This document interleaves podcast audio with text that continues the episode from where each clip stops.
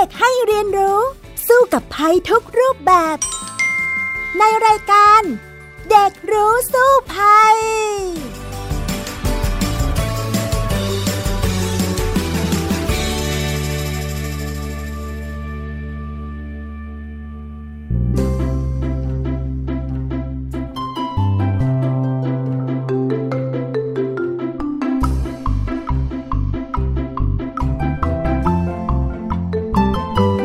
วัสดีค่ะ ต้อนรับเข้าสู่รายการเด็กรู้สู้ภัยนะคะ ซึ่งเราพบกันได้ทางวิทยุไทย PBS ค่ะ www.thaipbsradio.com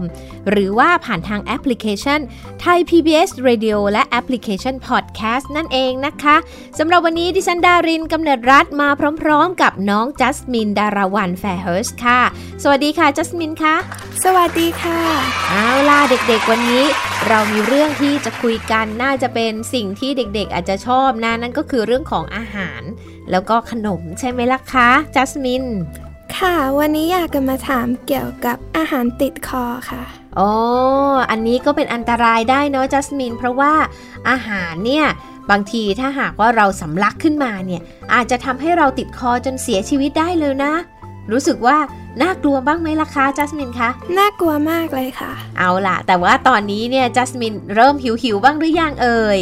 จริงๆ เนี่ย วันนี้มีเพลงมาฝากน้องๆด้วยนะคะ เป็นเพลงกินข้าวยังของคุณบี้ด้วย เดี๋ยวไปฟังกันก่อนเลยดีกว่าค่ะ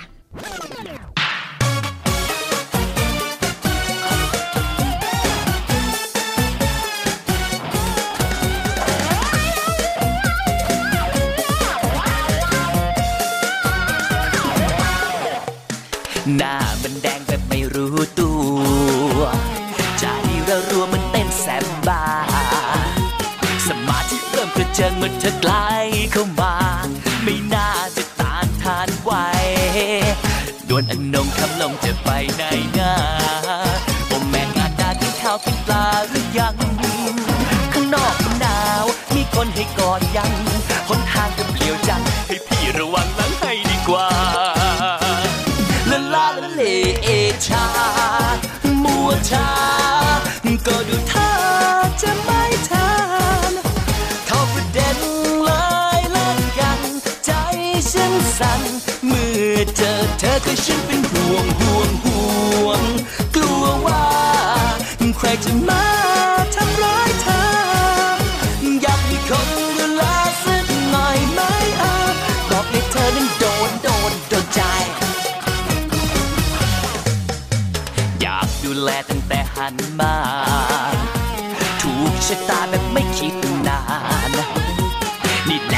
ใจบอกว่าใช่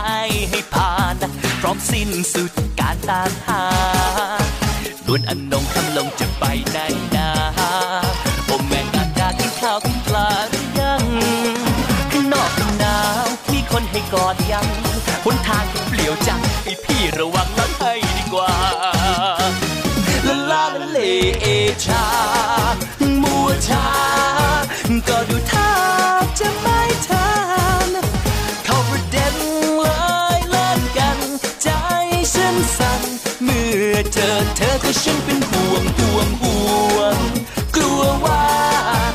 ใคร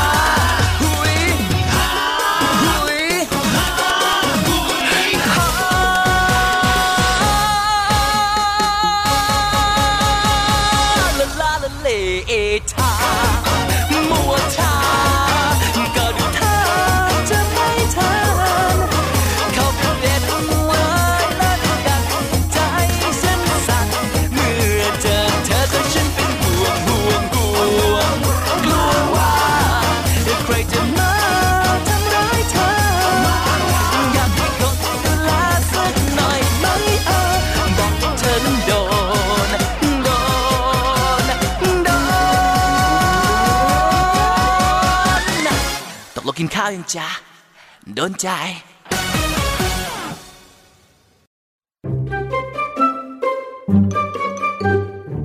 ช่วง รู้สู้ภัย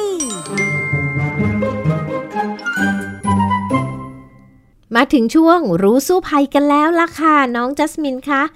เอาล่ะ ประเด็นเรื่องของอาหารติดคอวันนี้ สงสัยอะไรบ้างล่ะคะ การที่อาหารติดคอเกิดจากอะไรคะ การที่อาหารติดคอนั้นก็เกิดจากการที่เราสำลักนั่นเองนะ คุณหมอที่พี่ดารินเคยไปสัมภาษณ์เนี่ย ท่านก็เล่าให้ฟังนะคะว่า ที่คอของเราเนี่ยจะมีหลอดอยู่ 2 หลอด นั่นก็คือหลอดลมแล้วก็หลอดอาหารเนาะแล้วทีนี้เนี่ยมันอยู่ใกล้ ๆ กันมากเลยถ้าเราคิดว่าจากปากเราใช่ไหมคะ ทะลุเข้าไปที่คอมันก็จะมีหลอด 2 หลอดนี้อยู่ทำอย่างไรให้ 2 หลอดเนี่ยมันทำงานได้ แตกต่างกัน มันจะมีฝาปิดอยู่ค่ะ คุณหมอบอกว่าเหมือนฝาถังขยะเลย ที่มันปิดแล้วก็เปิดได้แบบนี้ใช่ไหมแล้วทีนี้เนี่ยเวลาเราพูดหลอดลมจะเป็นตัวทำงาน เพราะว่ามันต้องมีลมออกมาจากปอดของเราแล้วก็พูดออกมาใช่ไหมคะ แต่เวลาเรากลืนอาหารเนี่ยมันจะมีฝาตัวนี้แหละที่ปิดหลอดลมไว้ แล้วเราก็กลืนอาหารลงไป แล้วมันก็จะเข้าไปที่หลอดอาหาร แต่บางทีเนี่ยเวลาเราพูดไปกินไป นี่แหละ จะทำให้ร่างกายของเรางงได้ว่า ตอนนี้ฉันควรที่จะปิดฝาดีหรือว่าเปิดฝาดีนะ แล้วทีนี้เนี่ยบางทีพูดไปกินไปปุ๊บกลืนเข้าไปปุ๊บฝาปิดไม่ทันเนี่ยค่ะ เศษอาหารบางอย่างเนี่ยก็หลุดเข้าไปในหลอดลมได้ พอหลุดเข้าไปปุ๊บร่างกายเราก็จะมีปฏิกิริยา นั่นก็คือสำลัก แล้วก็ไอนั่นเองละค่ะ ค่ะ และเราควรทานอาหารอย่างไรไม่ให้อาหารติดคอคะ ประเด็นก็คืออย่าพูดไปทานไปค่ะ แล้วก็ตั้งสติสักนิดนึงเนาะเวลาที่เราทานอาหาร ก็จะมีหลายเคสเหมือนกันที่มีเด็กมีอาหารติดคอ แล้วบางคนเนี่ยอาจจะกลืนสิ่งที่เอ่อเป็นเม็ดๆเข้าไป สมมุติว่ามีเยลลี่ที่เป็นเม็ดๆเคยเห็นไหมคะ ที่เป็นแบบรูปถั่ว เคยเห็นค่ะ อ่า แบบนั้นแหละแล้วเราเราเป็นเด็กอยู่เราก็เล่นไปใช่ไหมเราก็กินเข้าไปปุ๊บแล้วหัวเราะฮ่าฮ่าฮ่าฮ่าปรากฏว่าไอ้เม็ดเนี่ยหลุดเข้าไปที่หลอดลมปุ๊บเนี่ย คราวนี้มันก็จะไปอุดตันทำให้หายใจไม่ออก ฉะนั้นเนี่ยก็จะต้องสำลักหรือว่าไอออกมา เพราะว่าแรงดันของลมจากปอดของเราเนี่ยก็จะดันให้เศษอาหารนั้นหลุดออกมาได้เหมือนกันนะคะ ถ้าหากว่าทำถูกวิธี หรือบางคนเนี่ยทานยา แล้วไม่ได้ตั้งสติให้ดี ก็ เอายามา4ีหเม็ดเลยขี้เกียจทีละเม็ดใช่ไหม ก็แบบ4ีหเม็ดปุ๊บใส่เข้าไปปุ๊บ ดื่มน้ำแต่ทีนี้ตอนที่เราดื่มน้ำเนี่ยเราไม่ได้ตั้งสติให้ดีเราอาจจะมีคุยกับใครไปด้วย ยาหลาย ๆ เม็ดเข้าไปปุ๊บ มันก็หลุดเข้าไปได้ยาเม็ด ๆ เนี่ยก็ลักษณะเดียวกันกับขนมที่พี่ดารินบอก ก็จะไปอุดตันที่หลอดลมได้ ซึ่งนั่นก็จะทำให้เกิดปัญหานะคะจัสมินก็คือทำให้เราหายใจไม่ออกนั่นเองล่ะค่ะ ค่ะ อาหารประเภทไหนติดคอได้ง่ายที่สุดล่ะคะ ประเภทไหนเหรอ ก็น่าจะเป็นชิ้นๆนะ แล้วก็ประเภทที่เป็นเม็ดๆเนี่ย ตอนเด็กๆ เนี่ย พี่ดารินคุณยายเด็กเคยบอกว่า อย่าทานเม็ดฝรั่งนะ เพราะเม็ดฝรั่งเนี่ย เดี๋ยวจะไปติดคอได้อะไรอย่างนี้เป็นต้น หรือว่าเม็ดน้อยหนาเคยทานน้อยหนาไหมคะ ไม่เคยค่ะอ๋อ ไม่เคยทานน้อยหนาเลยเหรอ น้อยหนาเนี่ยมันจะมีเม็ดอยู่เต็มมากเลย แล้วมันก็เป็นเม็ดใหญ่ ๆ ด้วยอย่างเงี้ย ทีนี้เนี่ยถ้าเกิดว่าเราสำลักอย่างเงี้ยเม็ดมันก็อาจจะหลุดเข้าไปที่หลอดลมได้ แต่ปัญหาเนี่ยมันไม่ใช่ว่าเราทานอาหารเม็ดไม่ได้ เราทานที่มันเป็นเม็ดเม็ดๆได้เนาะ แต่ว่าเราต้องมีสติมากกว่า ก็จะไม่ทำให้อาหารเนี่ยหลุดเข้าไปติดติดอยู่ที่หลอดลมของเรานั่นเองนะคะจัสมินอาหารติดคอนานเท่าไหร่ ถึงจะเป็นอันตรายต่อร่างกายล่ะคะ อาหารเนี่ยค่ะถ้าหากว่ามันเข้าไปอุดหลอดลมแล้ว แล้วเราหายใจไม่ออกภายใน 4 นาทีเนี่ยสมองก็จะขาดออกซิเจนนะคะ ซึ่งถ้าอย่างนั้นเนี่ยก็อาจจะเกิดเหตุให้ถึงแม้ช่วยชีวิตได้ กลายเป็นเจ้าหญิงนิทราได้เหมือนกัน ฉะนั้นเนี่ยจะต้องรีบช่วยให้เร็วที่สุดเลย ภายใน 4 นาทีต้องให้หายใจให้ได้ ไม่อย่างนั้นมีปัญหาแน่นอนเลยล่ะค่ะจัสมิน น่ากลัวมากเลยค่ะ นั่นน่ะสิคะ ฉะนั้นเนี่ยมันเป็นสิ่งที่เกิดขึ้นได้ง่ายมาก แต่ต้องช่วยให้ถูกวิธีและเร็วมาก เพราะว่าถ้าช่วยไม่ทันเนี่ย เราอาจเสียชีวิตหรือกลายเป็นเจ้าหญิงเจ้าชายนิทราได้เลยนะคะ จัสมินคะค่ะ หลอดลมของเด็กกับผู้ใหญ่มีขนาดแตกต่างกันไหมคะ เอออันนี้เนี่ยพี่ดารินก็ไม่เคยถามคุณหมอในเรื่องนี้นะ แต่ก็เข้าใจว่าน่าจะต่างกัน น่าจะเด็กก็ตัวเล็กกว่าก็น่าจะเล็กกว่าใช่ไหมผู้ใหญ่ก็ตัวใหญ่กว่า แต่นั่นแหละ หลอดลมไม่ใช่ทางเดินอาหาร ไม่ใช่จุดที่ควรที่จะมีอาหารหล่นลงไปนะคะ เพราะว่าร่างกายก็จะต้องขับออกมาไม่งั้นเราจะหายใจไม่ออก มันจะหล่นหล่นหล่นเข้าไป แล้วถ้าหล่นลึกเข้าไปเนี่ยก็ยิ่งเอาออกยากมากเลยค่ะคันน้องจัสมินค่ะ ระหว่างเด็กกับผู้ใหญ่เมื่ออาหารติดคอ ใครเสี่ยงอันตรายมากกว่ากันคะ ต้องบอกว่าเด็กแล้วก็ผู้ใหญ่เนี่ยมีความเสี่ยงแล้วก็อันตรายพอๆกันนะคะ เพราะว่าในข่าวที่เราเห็นบ่อยๆ เรื่องของอาหารติดหลอดลมเนี่ยก็มีทั้งเคสที่เป็นเด็ก หรือว่าเคสที่เป็นผู้ใหญ่อาจจะเป็นคนสูงอายุค่ะ เพราะว่า 2 กลุ่มนี้แหละเป็นกลุ่มที่เกิดอาการอาหารติดคอได้บ่อยที่สุดเลย เด็กเป็นเพราะว่าเด็กเนี่ยชอบเล่น เล่นไปคุยไปหัวเราะไปแล้วก็ทานไปด้วย อันนี้เนี่ยก็ทำให้หลุดเข้าหลอดลมได้ ส่วนผู้ใหญ่ที่เป็นผู้สูงอายุเนี่ยผู้สูงอายุบางทีก็จะมีอาการสำลักได้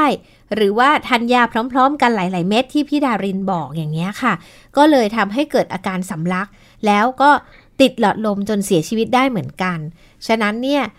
ต้องบอกว่าเสี่ยงพอๆกันอยู่ที่สติมากกว่าว่า ใครตั้งสติได้มากกว่ากันก็จะไม่เกิดเหตุแบบนี้ขึ้นได้นะคะ ค่ะ เมื่อมีอาหารติดคอเรายังหายใจได้ไหมคะ และหายใจได้นานเท่าไหร่คะ เวลาที่อาหารติดคอเนี่ยก็จะหายใจไม่สะดวกแล้วล่ะค่ะ แล้วก็อย่างที่บอกว่าถ้าหายใจไม่ออกเลย มันไปอุดอุดตันเลยในหลอดลมเนี่ย มีเวลาเพียงแค่ 4 นาทีเท่านั้นที่จะต้อง ทำให้มันออกมา นี่แหละก็เป็นวิธีการที่เราจะต้องรู้นะว่า ถ้าหากว่าเกิดเหตุแบบนี้โดยไม่ได้ตั้งใจ แล้วเราจะทำอย่างไร เพราะว่าการที่มีอาหารอยู่ในหลอดลมของเราเนี่ยก็เหมือนเราถูกอุดปากอุดจมูกนั่นเองหายใจไม่ออกนะ แล้วถ้าหายใจไม่ทันเนี่ยเราก็ตายได้นะคะน้องจัสมิน มีผู้เสียชีวิตจากอาหารติดคอเยอะไหมคะ ก็เยอะนะคะ พี่ดารินเห็นในข่าวเนี่ยก็บ่อยๆทีเดียวเพียงแต่ว่าสถิติเนี่ยเราก็ยังไม่เห็นมากนักว่าสถิติมีมากน้อยแค่ไหน แต่ในข่าวเนี่ยก็เห็นบ่อยๆค่ะ แล้วบางอย่างมันก็ไม่เป็นข่าวอีกเนาะฉะนั้นเนี่ยเราป้องกันเอาไว้ดีกว่ากันเอาไว้ดีกว่าแก้นะคะ ซึ่งเรื่องของวิธีการป้องกันแล้วก็วิธีการแก้ปัญหาถ้าหากว่าเกิดเหตุอาหารติดหลอดลมแล้วเป็นอย่างไรเนี่ย เดี๋ยวเราไปคุยกันต่อในช่วงรู้แล้วรอดเลยค่ะ ช่วง รู้แล้วรอด2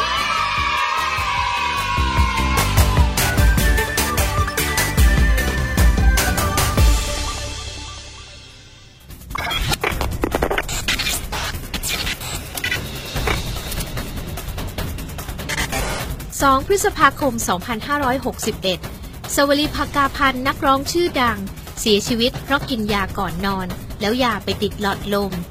เช่นเดียวกับอีกหลาย ๆ คนที่สำลักขณะทานอาหารจนเสียชีวิต วันนี้เราจะมาดูว่าเหตุการณ์เช่นนี้เกิดขึ้นได้อย่างไร และจะแก้ปัญหาเฉพาะหน้าได้อย่างไรค่ะ กรณีที่คนที่ทานอาหารแล้วก็มีอาหารติดคอหายใจไม่ออกนะคะมักจะเกิดจากอะไรแล้วก็เกิดกับใครบ้างคะก็เข้าใจตัวพื้นฐานนิดหนึ่งนะฮะเอ่อตรงคอเราเนี่ยนะฮะด้านหน้าก็จะมีหลอดลมนะฮะด้านหลังเนี่ยเป็นหลอดอาหารนะ ถ้าเราพูดไอตัวฝาปิดนะฮะมันจะมันจะเปิดเพื่อให้เสียงออกมาได้ เวลาเรากลืนอาหารเนี่ยฝาเนี่ยจะปิดเหมือนฝาทางขยะแหละครับ เพื่อที่ให้แยกระหว่างอากาศกับอาหารออกจากกัน อันนี้บางครั้งบางคราวเนี่ยทำสองภารกิจไปพร้อมกัน กินไปคุยไปนะเพราะฉะนั้นมันจะงงนะฮะตัวกล่องเสียงก็เปิดนะอาหารก็ลงไป อันนี้เนี่ยโอกาสสำลักมี อาการอาหารหรือสิ่งแปลกปลอมติดคอหรือหลอดลม คือการที่อาหารไปติดที่หลอดลม ซึ่งอยู่ด้านหน้าหลอดอาหาร เวลาเรากลืนอาหารจะมีฝาปิดหลอดลมไว้ แต่ถ้าคุยไปทานไป ฝาปิดอาจจะเปิดออก จนทำให้อาหารเข้าไปติดในหลอดลมได้ จึงเกิดอาการไอสำลัก หายใจไม่ออก ถ้าช่วยไม่ทันภายใน 4 นาที ก็จะทำให้สมองขาดเลือด และเสียชีวิตได้ในที่สุดค่ะ คุณหมอคะถ้าหากว่ามีอาการสำลักแล้วก็อาหารติดหลอดลมแล้วเนี่ยเราจะต้องทำยังไงบ้างคะคือถ้าสติยังดีเนี่ยวิธีดีที่สุดคือไอออกไปอ่าไอออกไปแล้วก็จะลุกขึ้นมาแล้วไอพยายามพยายามไอให้แรงนะฮะไอให้แรงทีนี้เนี้ยเลยตั้งสติ สตินี่สำคัญจะตกใจ เพราะยิ่งกลัวนี่จะยิ่งทำให้หายใจแรงบางทีจะโกรนกระวายก็จะยิ่งดีทีนี้ดื่มน้ำดีไหมคะ ไม่ควรเลย ไม่ควรดื่มน้ำในช่วงนี้ อย่าไปทุบหลงทุบหลังยืนดีๆ สมมติว่าไปปั๊บมาถึงทุบหลังเลยเนี่ยไอเนี่ยเศษอาหารมันอาจจะลงไปมากขึ้น ให้เขาพยายามไอเอง แล้วก็ไม่ให้ดื่มอะไร ถ้าอย่างนั้นตั้งเจสอติเจให้อดีคนที่อาหารติดคออ่าทำยังไงคะ อันนี้ฮะถ้าเกิดแค่ว่าไอออกไปได้ก็ไม่เป็นไร แต่ถ้าไอออกไปไม่ได้เนี่ยมีวิธีช่วยเหลือ วิธีการนะครับก็อย่างนี้จะเข้าไปด้านหลังนะครับแต่ต้องบอกให้ผู้ป่วยเนี่ยหรือผู้ที่เศษอาหารติดเนี่ยอย่าตกใจนะครับแล้วก็เข้าไปเนี่ยเราจะมีตำแหน่งสะดือนะฮะแล้วอันนี้คือลิ้นปี่นะครับเราก็จะให้มือเนี่ยเราอยู่ระหว่างสะดือกับลิ้นปี่นะและวิธีการเนี่ยคือดึงขึ้นนะครับ เหมือนกับเราอุ้มขึ้น รู้สึกเลยใช่ไหมครับ รู้สึกเพ ราะอันนี้เนี่ยมันจะเกิดแรงกระชากนะครับนะฮะอันนี้พอกระชากอย่างนี้เราทำซ้ำนะทำซ้ำเป็นระยะระยะประมาณ 2 หรือ 3 ครั้งเป็นลมออกมาเลยนะคะ สี่ห้าครั้งครับ มันก็จะเกิดการกระแทกกันอย่างเงี้ยลมมันก็จะดันออกมาทำให้กระบวนการไอเนี่ยมากเศษอาหารออกมาได้ ถ้าอยู่คนเดียว ถ้าอยู่คนเดียวเนี่ยเราเราคงดันตัวเองไม่ได้ ก็จะมีวิธีช่วยเราจะใช้เก้าอี้นะครับ เก้าอี้เนี่ยนะหลักสำคัญของเราก็ลักษณะเดียวเดียวกัน คือถ้าตรงกลางตัวนี้สะดือตัวนี้คือลิ้นปี่เราก็จะค้ำตัวเราลงไปตรงลักษณะอย่างนี้นะถ้าเราใช้วิธีการกระแทกเห็นไหมได้ยินเสียงผมไหมครับอ๋อลมออกมาเลยลมมันออกมาเลยเพราะว่าโดนดันอย่างแรง แรงดันจากข้างในเนี่ยเศษอาหารมันจะหลุด ต้แล้อวงการสักกี่ครั้งคะคุณหมปอ กติก็จะประมาณสัก4ี่ห้าครั้งก็มักจะหลุดแล้วนะด้วยการไออันนี้ถ้าศูนย์ไม่หลุดจริงๆเนี่ยก็มีวิธีถ้าช่วยอีกอันหนึ่งเนี่ยคือการช่วยด้วยการตบนะครับ แต่ว่าเราจะให้คนไข้โทษนะครับ ก็จะต้องเอ็นตัวมาด้านหน้านะฮะแล้วเราตบเนี่ยบริเวณกลางหลังนะฮะกลางสะบักเนี่ยพอตบเนี่ยมันจะทำให้เกิดการสั่น นะการสะเทือนของเศษอาหาร ร่วมกับคนไข้ที่ไอออกไปเนี่ยก็ต้องพยายามไอด้วยไปด้วย มันก็จะหลุดเพราะว่าการเคลื่อนนิดหน่อยมันก็จะหลุดออกมาได้วิธีป้องกันเพื่อไม่ให้อาหารติดหลอดลมคือ ต้องมีสติในการรับประทานอาหาร ไม่พูดไปทานไป หรือหั่นชิ้นอาหารให้เล็กลง ไม่เดินหรือวิ่งขณะทานอาหาร ก็จะช่วยป้องกันให้เรารอดชีวิตได้ค่ะ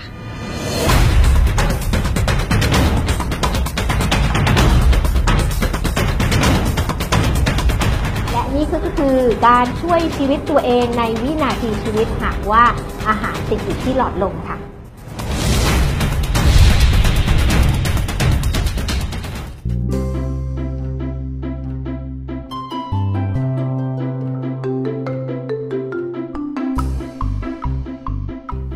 จัสมินคะเมื่อสักครู่เราได้ฟังสกู๊ปแล้วนะคะ ที่คุณหมอแนะนำวิธีการที่จะช่วยชีวิตเราถ้าหากว่าเกิดเหตุ อาหารติดหลอดลมขึ้นมา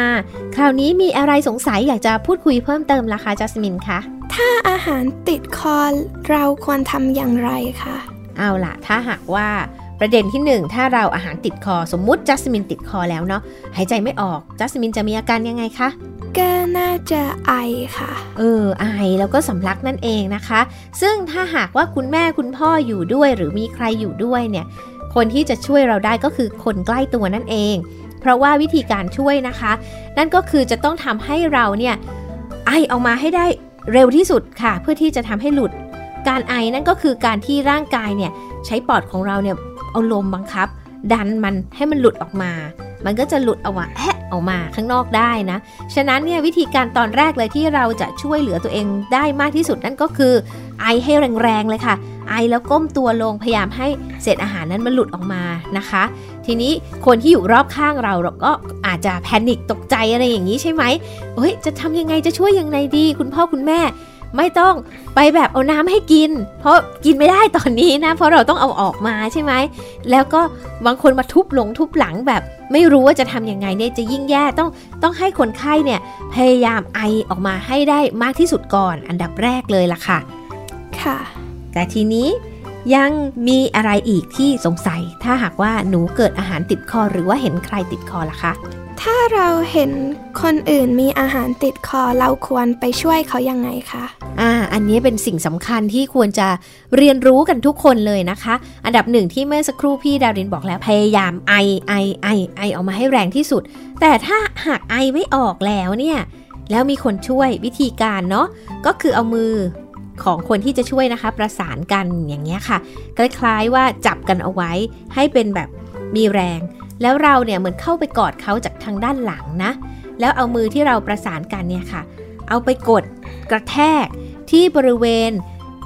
สะดือกับลิ้นปี่ รู้จักลิ้นปี่ไหมจะอยู่ด้านบนเนาะใต้อกค่ะใต้อก ก็คือระหว่างสะดือกับใต้อก ซึ่งเรียกว่าลิ้นปี่ กระแทกตรงนั้นนะคะจับเขาโดยที่เอามือสองมือประสานกันจับเขาเหมือนยกขึ้น กดแรงๆปึ๊กมันจะเกิดลม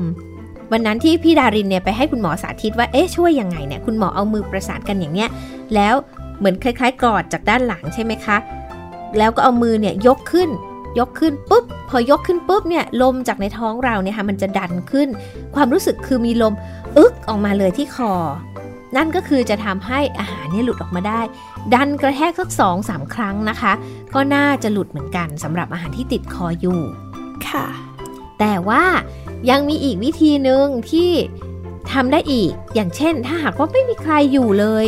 ใกล้ๆตัวเราเนี่ยเราจะทำอย่างไรดีไอก็แล้วก็ไม่ออกแล้วทำยังไงดีจัสมินพอเดาได้ไหมว่าทำยังไงคะ เอาตัวเองไปพักกับสิ่งของค่ะ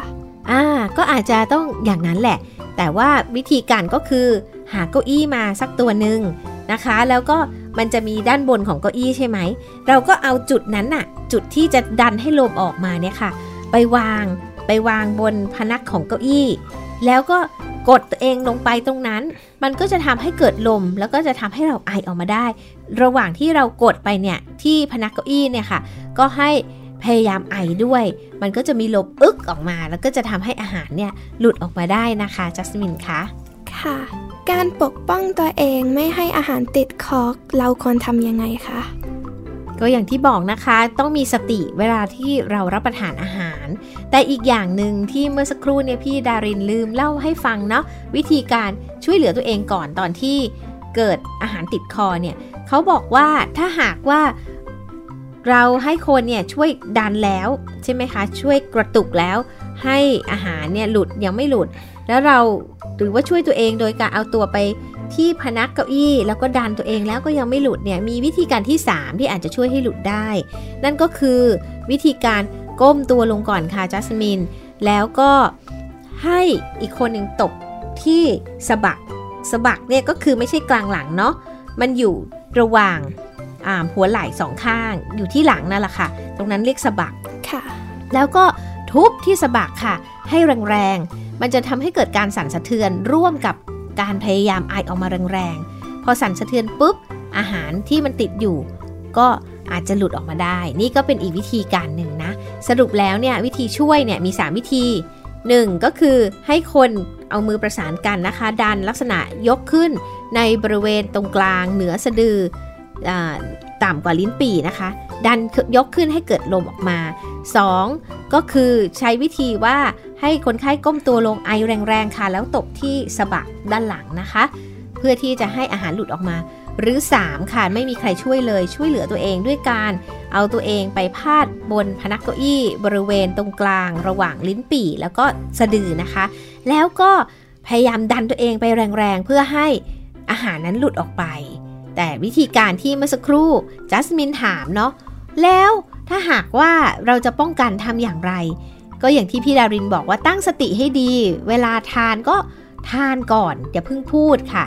ก็คือพูดก็ต้องทานเสร็จแล้ว อย่างเช่น สมมุติว่าเราอยู่ในโต๊ะอาหารเนาะกำลังพูดคุยกัน โอเค ก็พูดคุยกันไปก่อนให้ให้เสร็จ แล้วก็ค่อยทานเข้าไป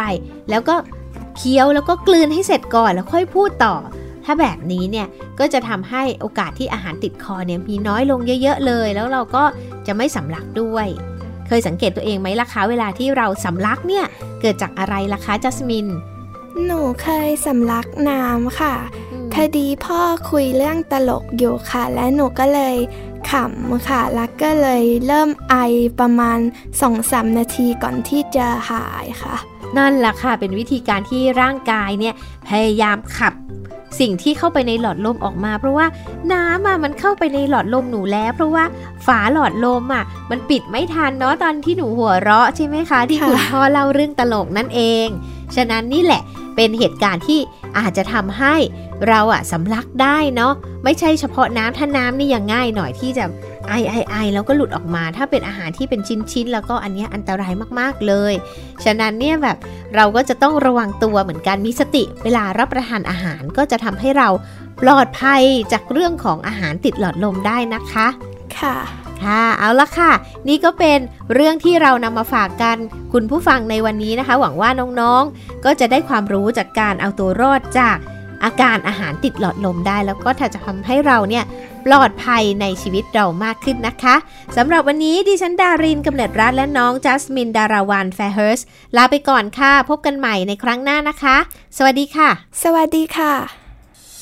ติดตามรับฟังรายการย้อนหลังได้ที่เว็บไซต์และแอปพลิเคชันไทย PBS Radio ไทย PBS ดิจิทัล Radio วิทยุข่าวสารสาระ เพื่อสาธารณะและสังคม